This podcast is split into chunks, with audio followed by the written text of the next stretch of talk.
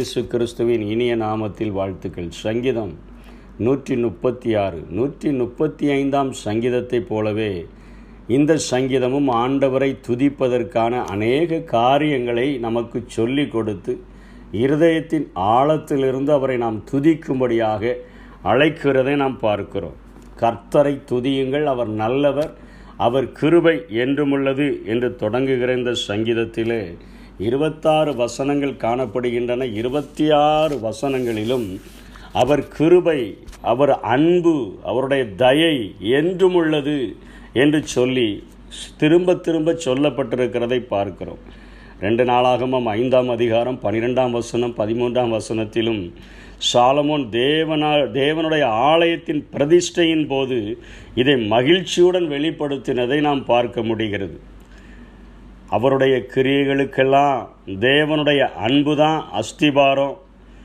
அது நன்றியறிதல் அனைத்திற்குமே அது ஒரு உற்பத்தி மையமாக அது திகழ்கிறது என்பதை உணர்த்து வைக்கும் வண்ணமாக. இந்த பகுதிகள் அவர் கிருபை மிகுந்தவர் அவருடைய இரக்கங்களுக்கு எல்லை இல்லை என்றெல்லாம் நமக்கு போதிக்கிறதை நாம் பார்க்கிறோம். இதை ஐந்து பிரிவுகளாக பிரித்து நாம் பார்த்தோம் என்று சொன்னால் இந்த இருபத்தி ஆறு வசனங்களையும் தெளிவாக நாம் புரிந்து கொள்ள முடியும். முதலிலே ஒரு மூன்று வசனங்களிலே ஆண்டவருடைய குணாதிசயத்திற்காக அவரை துதிக்கும்படியாக வேதம் அழைக்கிறதை நாம் பார்க்கிறோம். அவருடைய குணாதிசயங்கள் கர்த்தர். எகோவா என்கிற வார்த்தையை தமிழிலே கர்த்தர் என்று அவர்கள் மொழிபெயர்த்திருக்கிறார்கள். எகோவா என்றால் நித்திய ஜீவனுள்ளவர் அல்லது மோசைக்கு தன்னை முதல் முதலாக வெளிப்படுத்துகிறாரே நான் இருக்கிறவராகவே இருக்கிறேன். நான் என்றைக்கு இருக்கிறவராகவே இருக்கிறேன் என்று வெளிப்படுத்துகிறாரே அந்த கர்த்தர் அவர் நல்லவர் என்று சொல்லி அவருடைய குணாதிசயத்தை வெளிப்படுத்துகிறது. தேவாதி தேவனை துதியுங்கள் என்று சொல்லுகிறதே தேவன் அதற்கு வேதத்திலே அவர்கள் ஏலோகிம் என்று எபிரேய வார்த்தையை பயன்படுத்துகிறார்கள். ஏலோகிம். ஏலோகிம் என்று சொன்னால் ஒரே உண்மையான தேவனுக்கு மாத்திரம்தான். அவர்கள் ஏலோகிம் என்று சொல்லி அழைக்கிறார். ஒரே உண்மையான தேவன். அவர் ஒரே உண்மையான தேவனாய் இருப்பதற்காக அதை தமிழிலே தேவன் என்று தேவாதி தேவன் தேவன் என்று மொழிபெயர்த்து இருக்கிறார்களே அப்படி ஒரே உண்மையுள்ள ஒரு தேவனாய் இருக்கிறபடியினால் அவரை துதிக்கும்படியாய் சங்கீதத்தினுடைய ஆசிரியர் சொல்லுகிறார். மூன்றாவது கர்த்தாதி கர்த்தர் அடோனாய். அடோனை என்பது அது எபிரேய வார்த்தையிலிருந்து மொழிபெயர்க்கப்பட்ட இந்த வார்த்தையும் எஜமான்களுக்கெல்லாம் நீர் எஜமானன் எஜமான்களுக்கெல்லாம் நீர் தலைவர். நீர்தானையா எல்லா எஜமான்களுக்கும் நீர் தலைவராய் இருக்கிறபடியினால் நம்மை துதியுங்கள் என்ற அவருடைய பண்புகளுக்காக அவரை துதிக்கும்படியாய் இந்த சங்கீத பகுதி தொடங்குகிறதை பார்க்கிறோம். நான்காம் வசனத்திலிருந்து ஒன்பதாம் வசனம் வரையிலுமே அவருடைய படைப்பில் அவருடைய அன்பு வெளிப்பட்டதை அவருடைய தயை வெளிப்பட்டதை பற்றி இந்த வசனங்கள் பேசுகிறதே அதற்காக ஆண்டவரை துதிக்கும்படியாய் சங்கீதத்தினுடைய ஆசிரியர் அழைக்கிறார். அவர் ஒருவராய் பெரிய அதிசயங்களை செய்கிறவர் இன்றைக்கும் செய்கிறார். என்றென்றும் செய்கிற ஒரு ஆண்டவர் அதற்காக அவரை துதியுங்கள் என்று சொல்லிட்டு அவருடைய படைப்புகளை ஆச்சரியமாய் சொல்கிறார். வானங்களை ஞானமாய் படைத்தாரே தண்ணீர்களின் மேலே பூமியை பரப்பினாரே பெரிய சுடர்களை உண்டாக்கி பகலிலால சூரியனை படைத்து இரவில் ஆள சந்திர நட்சத்திரங்களை எல்லாம் படைத்த அவருடைய கிருபை நம்ம கொஞ்ச நேரம் அவருடைய படைப்புகளை அப்படியே ஆராய்ந்து பார்த்து கொண்டிருந்தோம்னா நமக்கு கண்களுக்கு புலப்படுகிற படைப்புகள் கொஞ்சம்.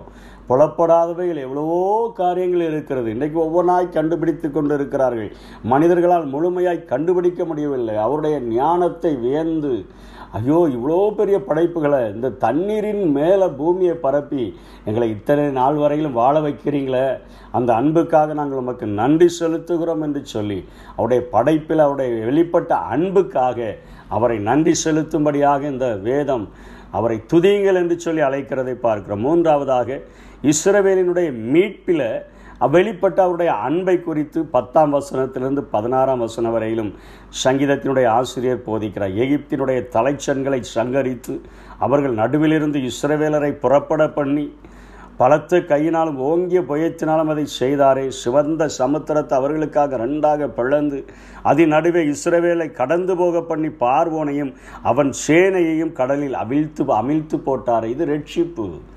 ஒரு மகாபெரு இயேசு இந்த பூமியில் வாழும்போது சொல்கிற ஒருவனை கொள்ளையிட வேண்டும் என்று சொல்லதான் அந்த பலவானை அவன் வீட்டுக்குள்ளே இருக்கிற பலவானை முதல்ல கட்ட வேண்டும். இன்றைக்கு உலகத்தில் மிகப்பெரிய பலவானாய் சத்துரு இருந்து கொண்டு அநேக மக்களை தனக்கென்று அடிமைப்படுத்தி வைத்திருக்கிறான். அன்றைக்கு எகிப்து இஸ்ரேல் தேசத்தில் உள்ள மக்களை அடிமைப்படுத்தி வைத்திருந்தது. அவர்களுக்கென்று ஆண்டவர் ஒரு தேசத்தை கொடுக்க வேண்டும் என்று நினைத்த பொழுது அங்கே அவருடைய மீட்பினுடைய அன்பு அங்கே வெளிப்படுகிறதை பார்க்கிறோம்.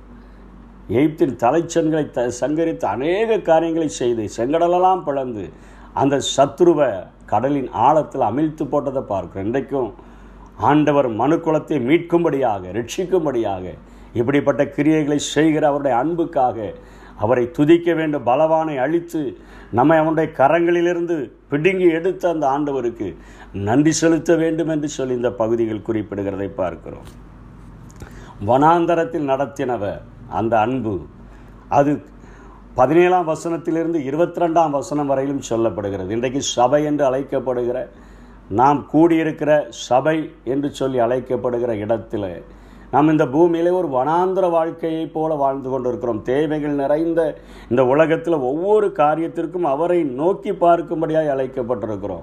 இந்த உலகத்தில் நம்முடைய முயற்சிகளில் வாழ்ந்து விடலாம் என்று நினைக்கும் பொழுது சத்ருவானவன் நம்முடைய முயற்சிகளை எல்லாம் தோற்கடிக்கும்படியாக நம்முடைய பிரயாசங்களை எல்லாம் தோற்கடித்து நம்மை சோர்வுள்ளவனாக மாற்றும்படியாய் அவன் இரவும் பகலும் நம்ம மேலே குற்றம் சுமத்தி கொண்டு நம்மோடு கூட போராடுகிற ஒரு சத்ருவாக இருக்கிறான் வழிமறிக்கிறான் விடாய்த்திருக்கிற நேரங்கள் நேரங்களில் நம்மை வேதனைப்படுத்தக்கூடியவனாக இருக்கிறான்.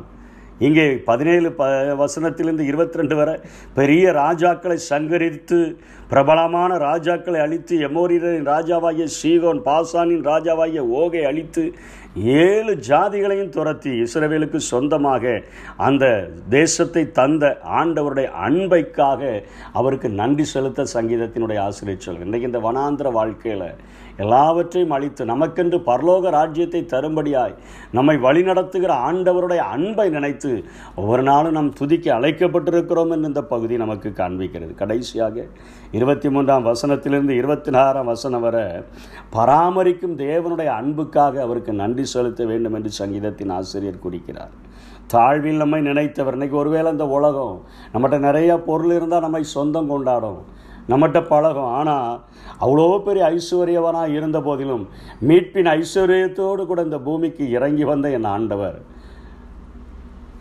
பாவத்தினுடைய தருத்திரத்தில் இருந்த நம்ம நரக வாசலில் இருந்த நம்மை மீட்டெடுத்து தமக்கு சொந்தமாக்கி கொண்டு நமக்கு உரிமை சொத்தாக மாற்றி நமக்காக அவர் சொல்கிறார் நீங்கள் உங்களுடையவர்கள் அல்ல. நீங்கள் கிளை கிரயத்திற்கு கொல்லப்பட்டீர்களே. நீங்கள் தேவனுடைய ஆலயமாக இருக்கிறீர்கள். தேவனுடைய ஆவி உங்களில் வாசமாக இருக்கிறார். நம்மை அவருக்கு சொந்தமாக்கி நம்மை பராமரிக்கிற ஒரு ஆண்டவர். தாழ்வில் நம்மை நினைத்தவர்.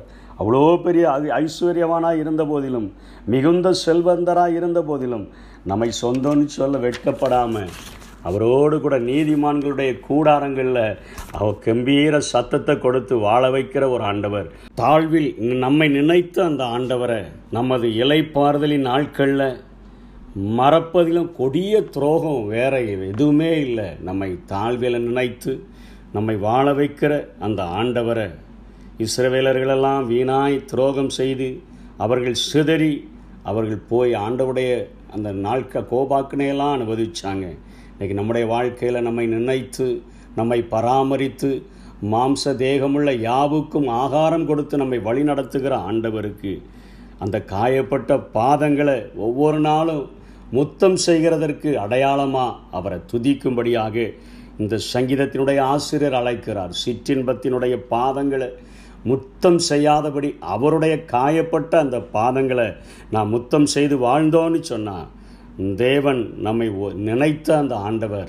இந்த பூமியில் நாம் அவர் நினைக்கப்பட்ட பின் அவரால் நினைக்கப்பட்ட பின் நாம் தாழ்ந்தவராய் நம்மை வாழ வைப்பாரோ?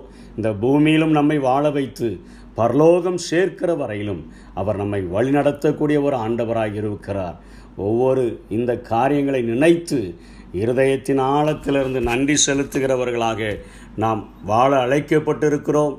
நாம் ஆண்டவரை துதிப்போம் அவர் தருகிற ஆசீர்வாதங்களை பெற்றுக்கொள்வோம் கர்த்தர்தாமே நம்மை ஆசீர்வதிப்பாராக. ஆமென்.